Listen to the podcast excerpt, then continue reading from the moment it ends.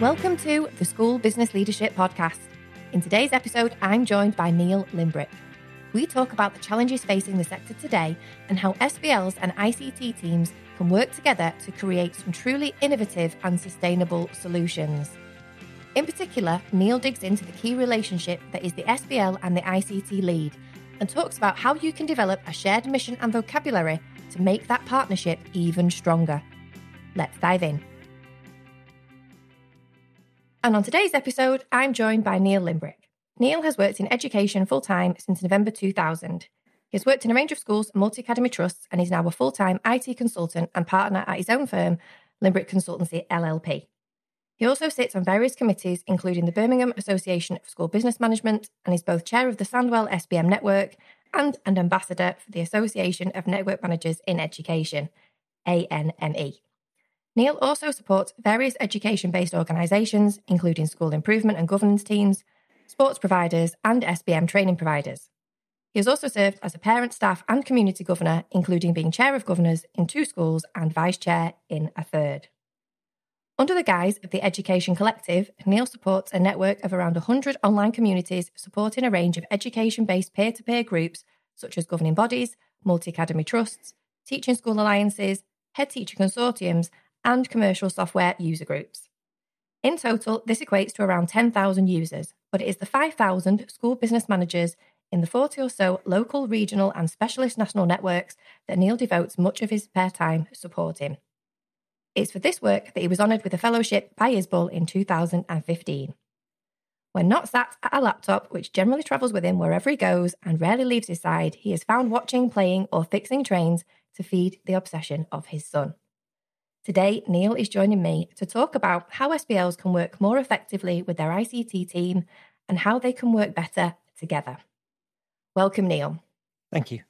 I'm so glad that you have come on this podcast to talk about ICT teams because they are the teams I think that when it's going well, you know, people don't really talk about them, and it's only when it's going disastrously wrong that it becomes an issue. And obviously, with the pandemic over the last 18 months, I think this is their time to step forward, a bit like SBLs in some ways.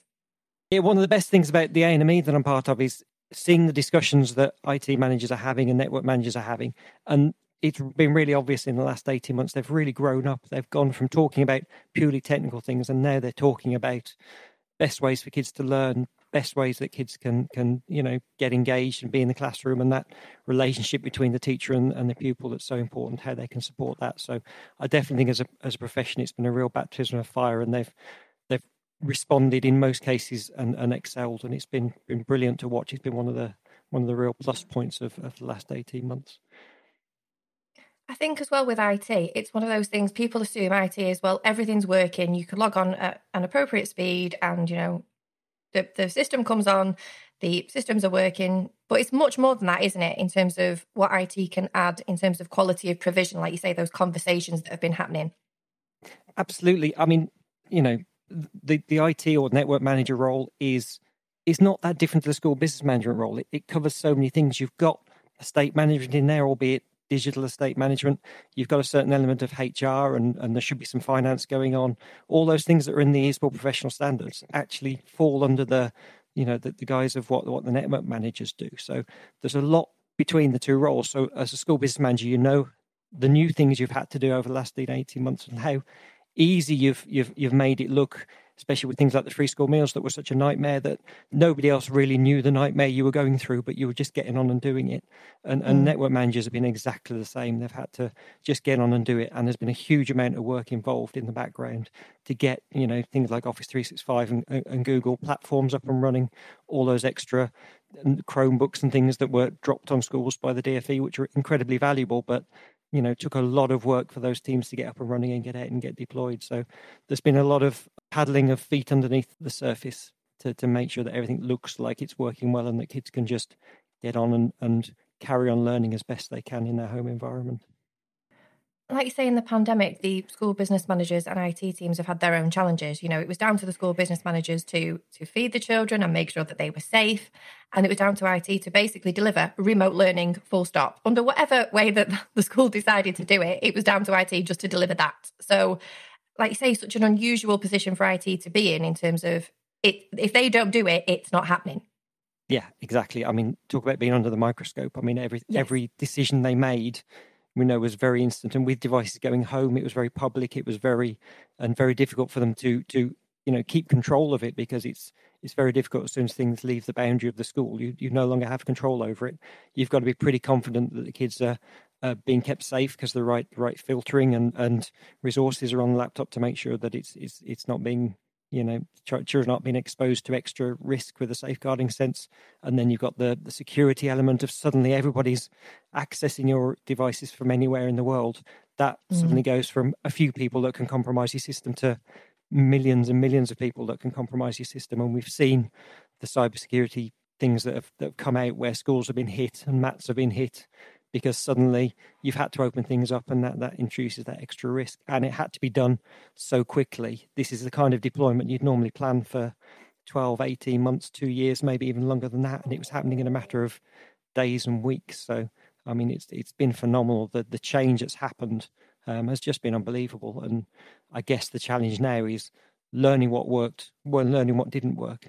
There was a an article put out by the the cybersecurity Cen- center yesterday um, saying that you know it's now it's been fine the last three months, but it's now no longer to say, well, it just works. Let's get on with it. You have now got to go back and look at it and make sure that all those things you did quickly to get them up and running, you now have to make sure are done properly. And, and you know, and that's that's the next job that IT managers have got to do, and it's it's not a small one really, especially when you know you've got to maintain what you've already provided and make sure it's secure without sort of taking anything away. So that's the next challenge for them. It's going to be a big uh, the, the next 12 months is probably more challenging in some ways than the last 12 months because you haven't got any excuses anymore. You can make the excuse that you had to do it quickly and that, you know, it was, it was all um, rapid development. But now you, you've got to really sort of step up and make sure that it's done properly, which is not easy. I suppose the other side of it is this is something that we had to do that we are going to undo. Like you say, this is here to stay and it's going to be built on. And the pace of change has been so fast, yet it's opened people's eyes to actually, this is what IT can do. So, what else can we do? How can we change our provision and, and make best use of that in the future moving forward? How can we be more creative? Which again is IT right at the front, isn't it?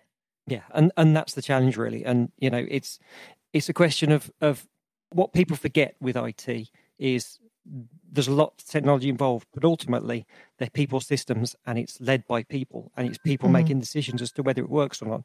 You can spend a lot of money on IT, but if you put it in an empty building, it doesn't do anything. Yet I've Yes. seen people with very old technology. I was talking to somebody yesterday who's got a 10 year old computer and they're producing some fantastic stuff.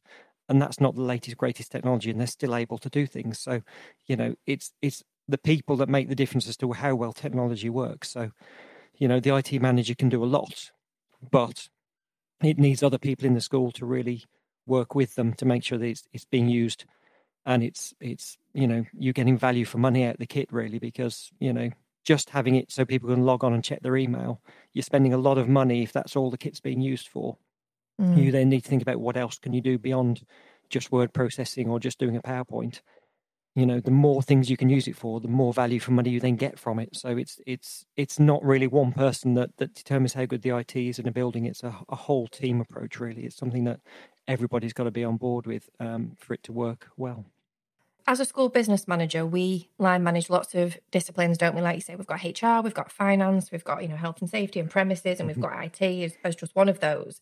And I think as a Mm. school business manager, it can be quite intimidating when you're managing people who you don't really know the the, the full depth of what it is that they do in terms of being able to manage them or to help them or you know making sure that they have what they need from you. And this is what we're talking about today isn't it? How can you know school business managers and IT teams work better together?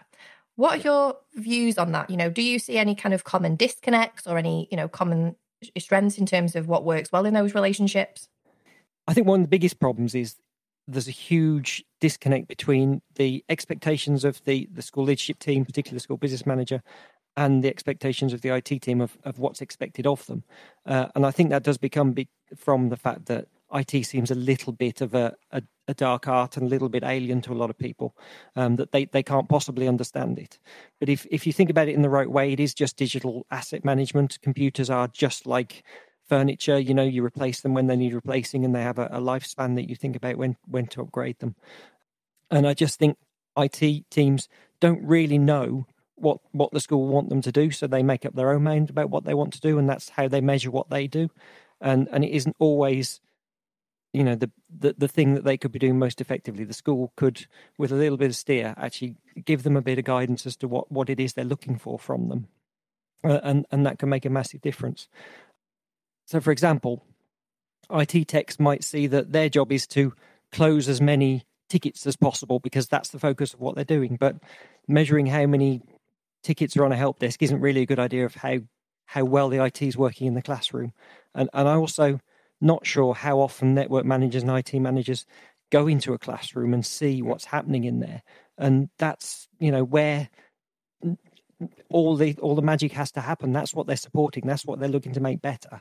And if they don't go into a classroom, how can they possibly know that that's that's what what needs to be done better? And if the school don't set an expectation that actually what we're looking for is not the best technology in the world and the best you know 100% uptime network what we need is the teachers to be supported and the teachers to understand how to use the equipment and that actually it's it's about the people and about the training and about supporting them if you don't make that clear to them, they'll they'll go off on their own and find their own ways of measuring it. because they're coming at it from a different angle to school business managers, they're very data driven because everything in IT is binary. Either something's working or it isn't.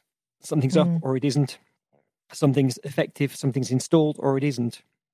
That's kind of how they measure themselves. They're very, very data driven, which schools traditionally weren't data driven in the last 20 years they've become more data driven so they're coming into that world what what technicians need to do go back the other way and look more at the people about the rounded success about about the broader broader benefits of of being in a school and look at you know the bigger picture really. And and they don't do that. They just look at the the technology in a lot of cases. I mean i'm generalizing massively but you know that that's how industry is. So that's how they feel it is in schools but schools aren't the same as industry in terms of IT and that's what I think is so so great about it and sometimes I find, from a school business manager point of view, if you can sit with your IT team and say, this is what I want to happen in an ideal world, what is the best way of making that happen?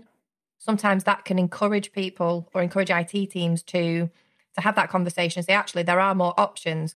If it's black and white, actually, IT are best placed to say, there are a number of ways you could do this. Here are the pros and cons of each.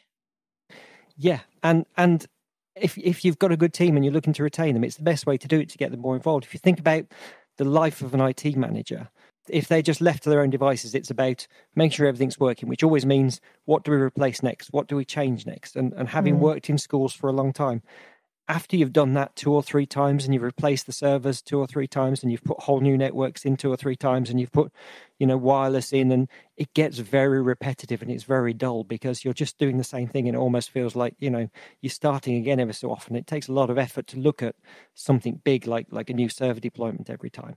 So if you've got other projects to get involved in you know schools are fantastic communities and we know if everybody in the school worked purely to their job description, schools wouldn't work. They wouldn't function. It just doesn't mm. happen because everybody has to go above and beyond in order to just keep things happening. You know, you'd have no after school clubs, you'd have no trips, you'd have, you know, no sort of other extra things that are really necessary in a school.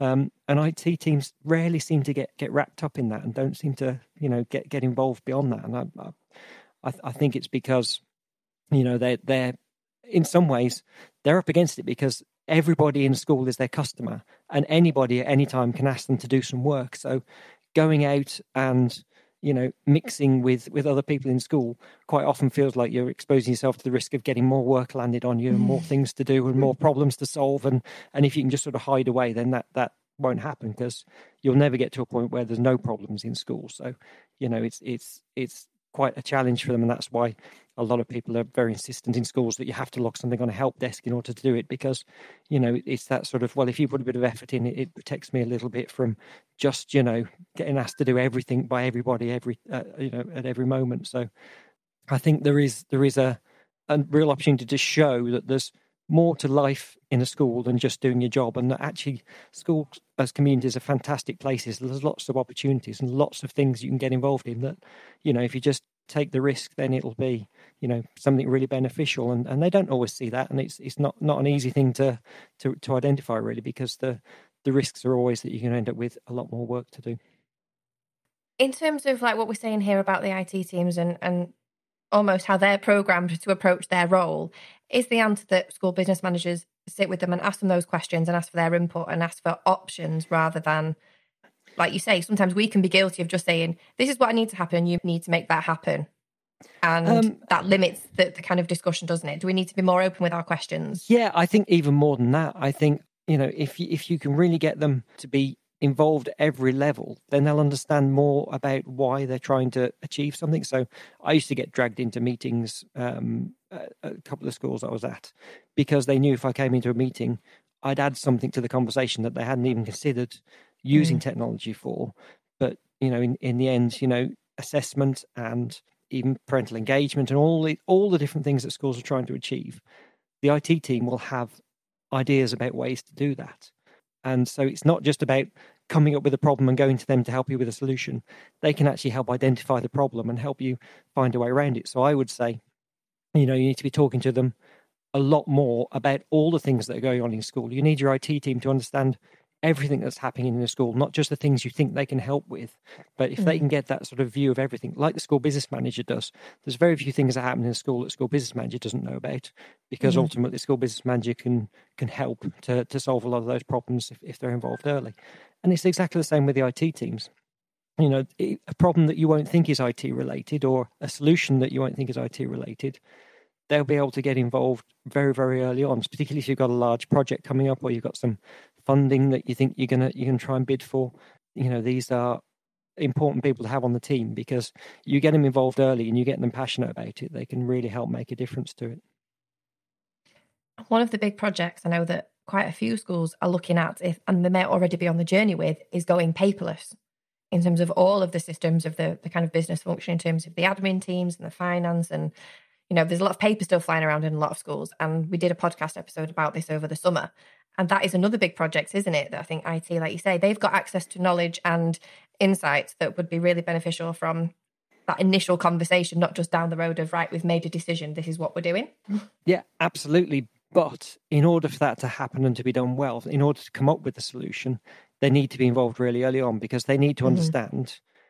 I, I, would imagine if something's paper based, the IT team know nothing about it. If something's yes. done on paper, they'll have no clue what the process is, what's done with it, why it's needed, you know, what what's involved, and and when when I was working in school, one of the things I would do is every time somebody I hate writing. I, I can't, you know, my handwriting's terrible and I, I, find it slower than typing. It's it's the whole reason I got into IT in the first place when I was at school was that if I could type my projects, then I could go back and I could correct them and and fix them and you know, it was a lot easier for me. So that's that's kind of the main reason I learned to type on an old fashioned typewriter when I was 14. That's what I spent my summer holiday doing so that I could then, you know, use that rather than having to try and handwrite everything. So whenever anybody in a school presented me with a form for anything from you know holiday request form or anything like that first thing i do is i go into word and i create a, a, a, version of it that i could type it in.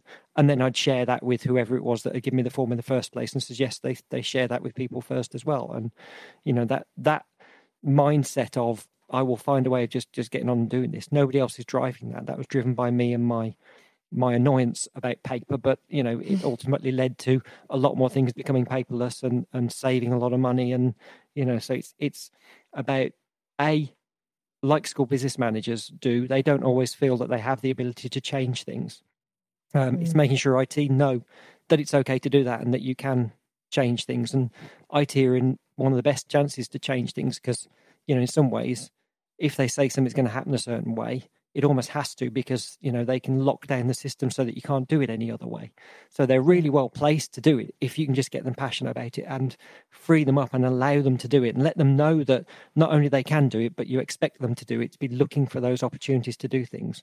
Um, and they'll relish it you know give them a give them a, an, an honorary title of of you know paper destroyer or something like that. And you know they'll they'll be able to take that and run with it and and come up with new ways of doing it that you won't even think about going into them because you know if, if you've got this mindset that it is something i don't understand how can you possibly understand how you know how best to take advantage of it and what it can do for you?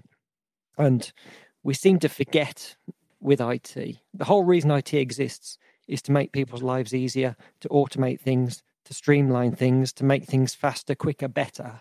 But people don't sort of approach IT like that. They almost see it as a necessary evil because it lets you do something else further down the line or it's a way of sharing things. But if IT isn't making your life easier and saving you time, there's something wrong there. And that's that's where you need to sort of get your head around your relationship with IT in the school and the relationship of other people who use IT in the school and whether it's solving a problem or creating a problem or missed opportunities. And paperless is, is a perfect example because it's cheaper generally, it's quicker, it's more efficient. The stuff can get stored, you don't need filing cabinets, all those different benefits to it. But that's just one example. You know, there's, there's, there's dozens of examples of things that you can do in a school to save money and be more efficient. We've talked about how ICT and school business managers work together. But is there anything that you think, in your experience, the school business managers do that really annoys IT teams? And what can we stop doing? well, this is going to get me into trouble if I start listing too many, isn't it? But, um, I, th- I think the first thing is expectations aren't always clear. I don't think you know IT teams necessarily know what uh, is expected of them, as we said before. So making sure you're clear with them in you know in the nicest possible way. It's about supporting them. I think that's um, vital. Um, and then, as we said, include them in in as early as possible in any strategic thinking. Get their opinion, get them involved, get them excited about about helping you to change things. Get them on, on board with you. I think another thing that school business managers do is they are cautious about challenging IT teams um, because they don't understand or they feel they don't understand, they don't have the knowledge. And, you know, an IT techs, some can take advantage of that and, you know, sort of throw some some things out there to to cover the tracks of what they're doing if they're you know having a, a lazy day or not not particularly confident about something then they'll they'll you know some will take advantage of that. But you know that challenge has got to be there. And if you don't have the knowledge or feel have the knowledge to challenge then you need to either upskill yourself or get somebody in that can help because there's there's plenty of people out there who are impartial that can whether it's through mentoring, coaching, or, or challenging, or something that can help make sure the IT team that understands the IT team. There's nothing wrong with with buying in the knowledge if you don't have the knowledge yourself, and it, it, it's not particularly expensive, but it can really bring you a lot more return out of your team. A bit like we do with health and safety. I think a lot of business managers, you know, feel a bit wary and cautious around health and safety and having all of that knowledge. And like you say, we can either go and train and do IOSH or NEBOSH, or we can get in a health and safety consultant and say, just tell me what's going on.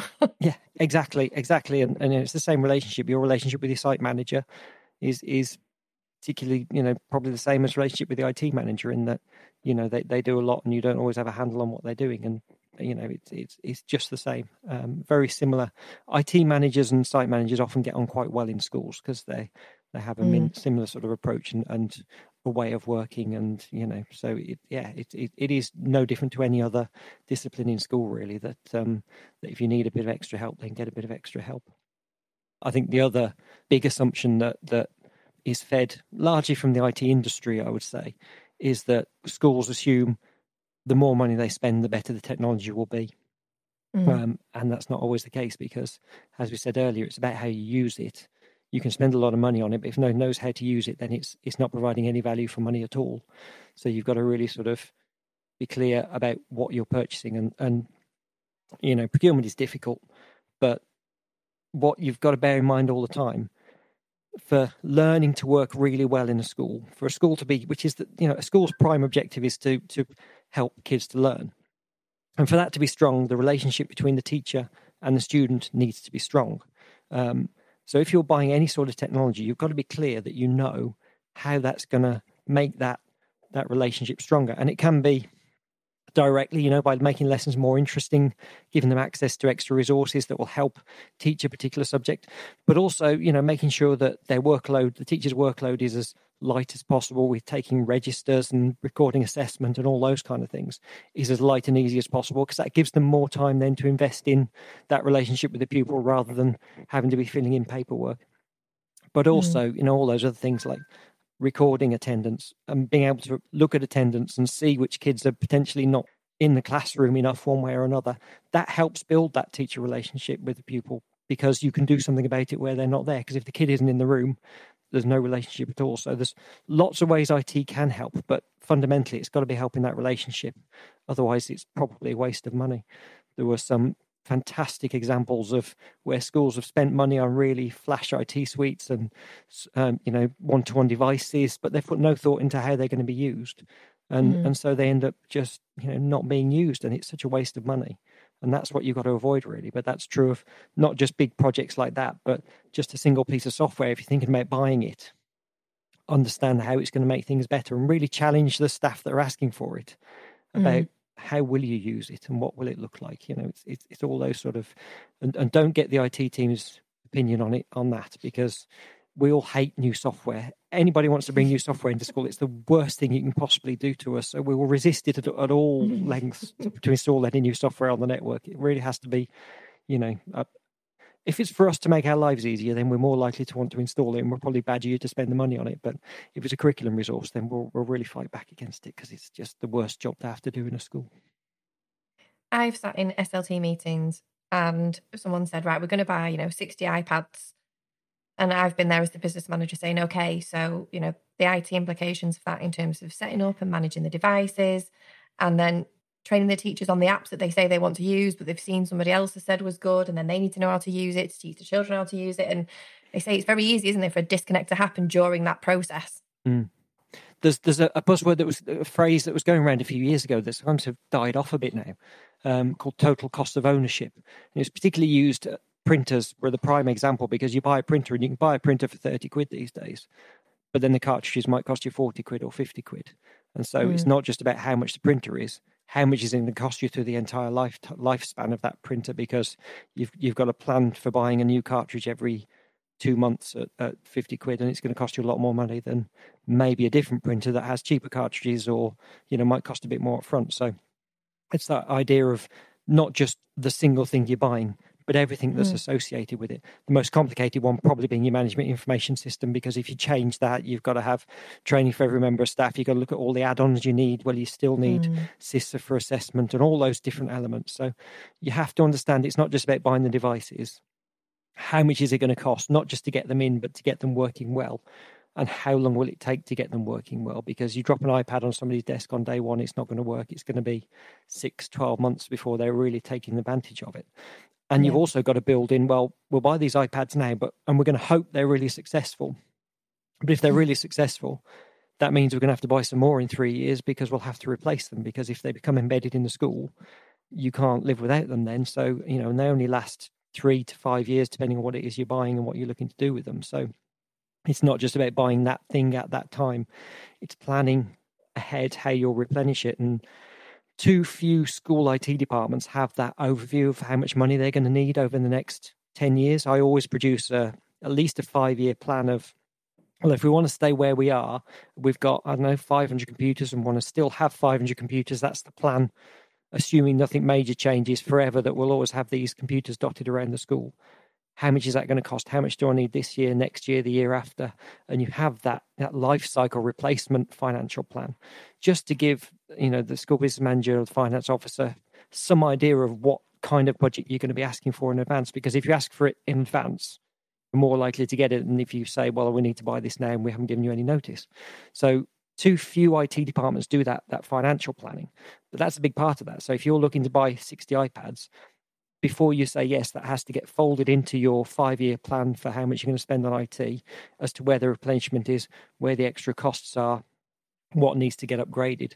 So you can look at the overall cost and what that does to the annual budget of IT because annual IT isn't ever a one off purchase.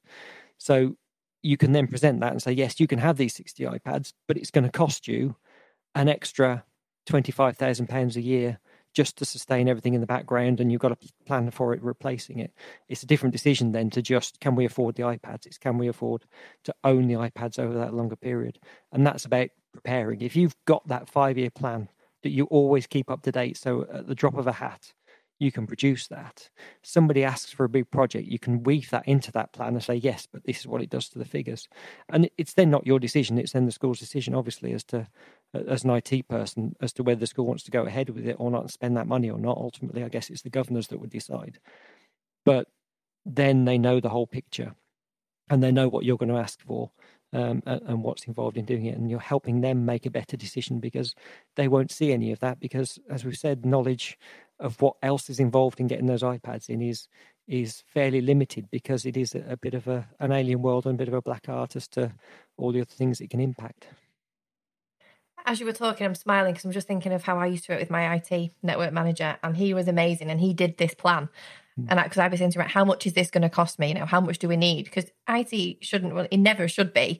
You know, every five years we're replacing everything. Like you say, everything has to go on a cycle, doesn't it? You've got the maintenance yeah. costs and all the, the yeah. licensing and the support costs and all of that, and then you've got the right, okay, so really what we need to be doing is doing like these three classrooms this year, then those three next year, and so on and so on. And, and it doesn't mean you have to do that. It, it can mean that you know you do decide to get rid of a classroom or add an extra classroom. It doesn't mean you're you're locking in that that's what you're going to do forever. But what mm-hmm. it does mean is you've got a benchmark of if you do nothing, this is what this is what it's going to cost. And then when you decide to do something better, you're either doing it to save you some money, so you can say, well, let's switch from this type of device to this type of device, and that'll save us this much over this many years, or it's it's going to give you something more, something extra, so you can see that you're spending more, but it's you can see why it's worth it, and you can see exactly what what what that does to the to the income or the the outgoings rather. All essential information for the school business manager in the budget, especially if the school business manager is having a bit of a battle with the leadership team or the governors in terms of what the money should be spent on down the road. Absolutely, and and, and if you've got an up to date asset register, which you should have, which is quite easy to do, then producing that report is a piece of cake because you've got you know all the devices and all the kit. So it's, it's you know if you know how much each piece of kit is to replace, then it's very easy to go from an asset register to a 5, 10, 12, 20 year plan. Really, really straightforward. Mm. So, you know, you if you haven't got an up to date asset register of all your IT kit, that that is vital. Um, you know, and you can link that in with pat testing. When you do your pat testing, that's almost doing an audit for you, isn't it? If you get a list of everything that's been pat tested, so that's a good starting point if you haven't got one. Um, but you know, how can you possibly um, work out a plan and a strategy of of what you can do moving forward if you don't know what you've got now as a starting point and how much it's costing you? Um, because you know it's it's going to be outside of um, you know, staffing costs and exam fees and, and utility bills, IT is probably one of the biggest spends you'll you'll do in a school. But it seems to be the area that people are the weakest in terms of planning and knowing what their IT costs are. And I suppose, as we touched on before, with all the change that's happened and is still happening and maybe about to happen, you know, people are going to be looking to spend more on it or reshape their ICT mm-hmm. strategy. So it's more than just making sure you have you know, an effective and efficient infrastructure. It's about actually what are the plans beyond that to develop it and to move it forward. Yeah. And there's there's a measure, um, sort of a gauge that I've, I've put together um, that I think is a really good way of, of understanding the value for money for IT because there's different phases that your IT development go through, and this is not one overall sort of phase. This is each individual element, including your IT team themselves, the staff, will go through sort of this development cycle. And and the, the lowest part of the cycle, the, the worst part, the, the one one end of it is um, I, I usually phrase it crisis management, but it's probably that's probably a little bit dramatic. But if you imagine you've got something that absolutely doesn't work, you've paid a fortune for it, but it doesn't work, you can't turn it on. Let's say it's, it's a new MIS Nobody knows how to take the registers in it. Nobody knows how to access any of the data in it, but you're paying a fortune for it and you need it. So if it's that stage for you, then you're in crisis management and you're not you're not really getting the best of it because not only is it not doing what you wanted, but you're probably investing a lot of time in it as well. So it's costing you more than it should, and it's not doing what it should do. So it's not giving you value for money. So mm.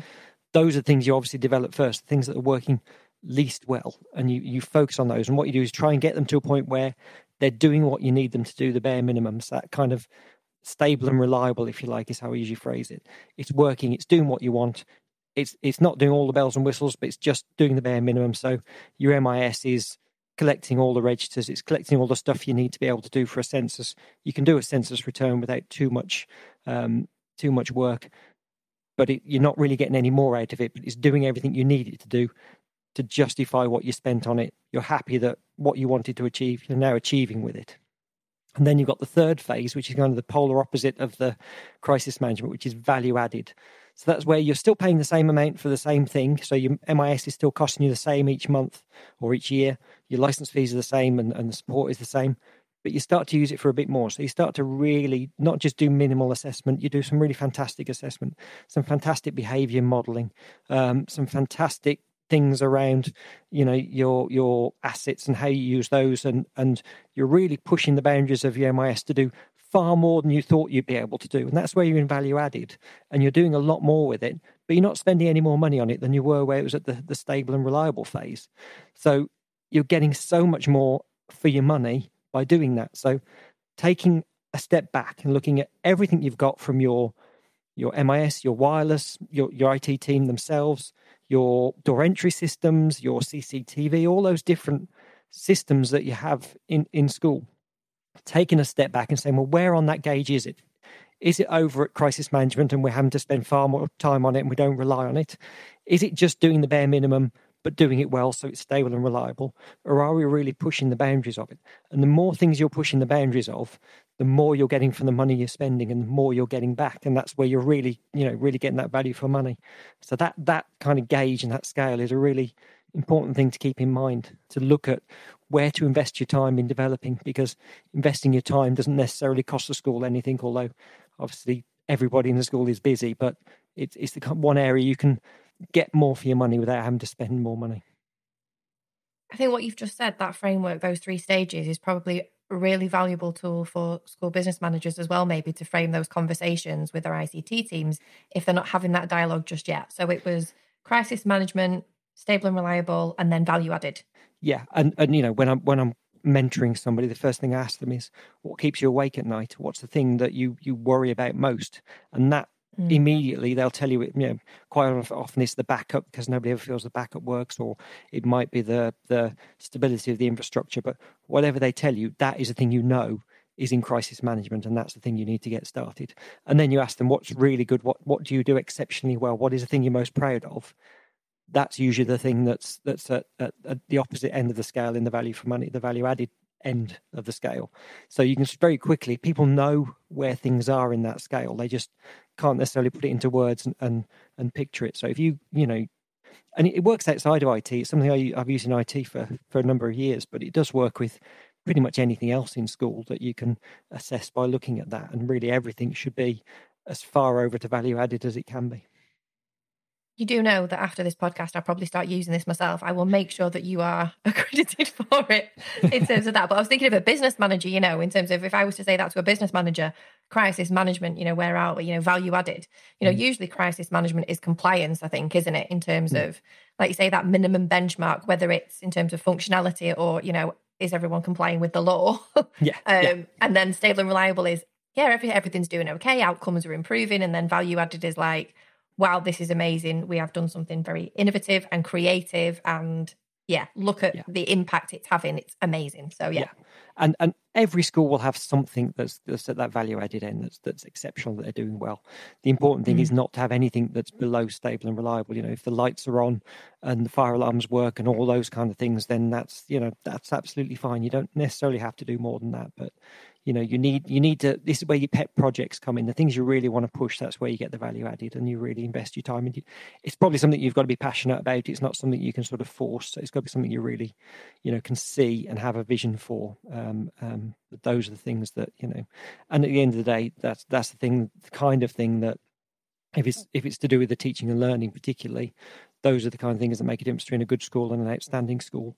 You know mm. it is is the value added stuff it's like you could say value added is it you could say value added is above and beyond in a way and above yeah. and beyond the capability of the software maybe in this case or above and beyond the expectations in others depending on what you're measuring i suppose. Yeah. Yeah absolutely. Absolutely. I think i would define stable and reliable for a business manager and i actually say this is if everyone's been paid if everyone's mm-hmm. safe if no mm-hmm. one's going to go to jail, mm-hmm. you know, then that's stable and reliable. You're fine today. You have done a good job. yes, yes, you've you've earned your salary today. That's uh, yeah. yes. Okay, before we finish, are there any final thoughts that you'd like to leave us with? I just think it's it's important to remember that the, the, IT manager won't have the same experience as you and the IT team. And there's probably ways you can help them because just because you don't understand technology doesn't mean you can't teach them things. You know, cybersecurity is the prime example at the moment. The reason a lot of in school teams are struggling to give you any guarantees about cybersecurity is they work in this binary world where things are either working or not. It's black and white, it's, it's on, it's off. And of course, cybersecurity doesn't work like that. It's, it's risk assessment, which all school business managers know risk assessment really, really well, but IT mm. teams never talk about risk assessment. So that's one area where you can help your IT team just by introducing them to the idea of risk assessment and that, you know, guarantees aren't aren't necessary. Just, you know, if you think you've done everything above and beyond and you've done all the risk assessment, then that that's fine. So, you know, there are things you can teach them and there are things you can help and support them, even though it's it's not IT. And the IT is, you know, I would consider, particularly in, later on in my career, I was assistant business manager as much as I was IT manager because the decisions were the same, and and you know, I, I was looking at it things in the same way the school business manager was. So, I think there's more closer relationship with IT than you think there is, and you're probably doing a very similar job, albeit with very different tools.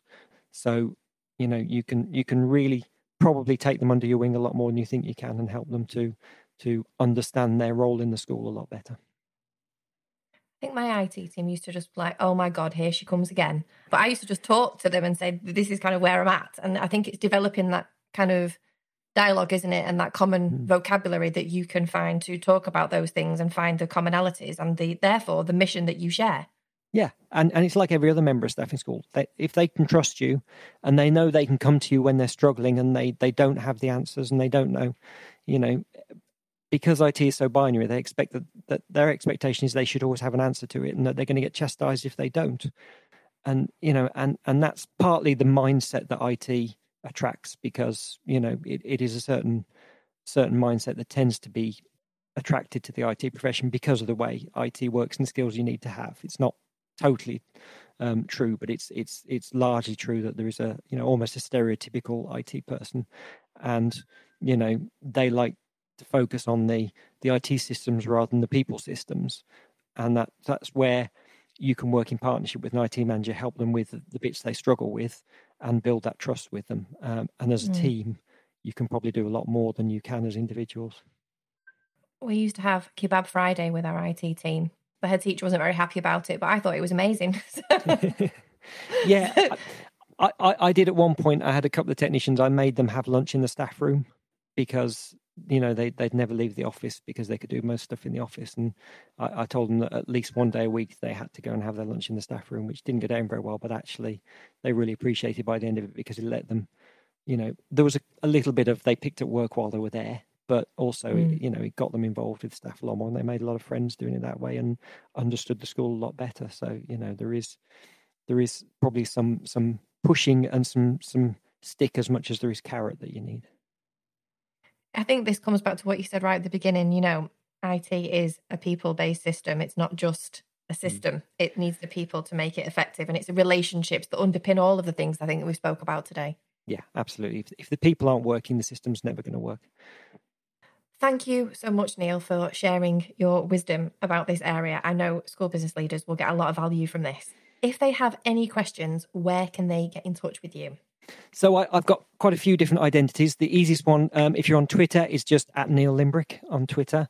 Um, my website, basically, if you search Neil Limbrick, it's quite easy because there's not many of us. I think there's only three of us on the electoral roll, so I, I, I find it harder to hide than I do to be found.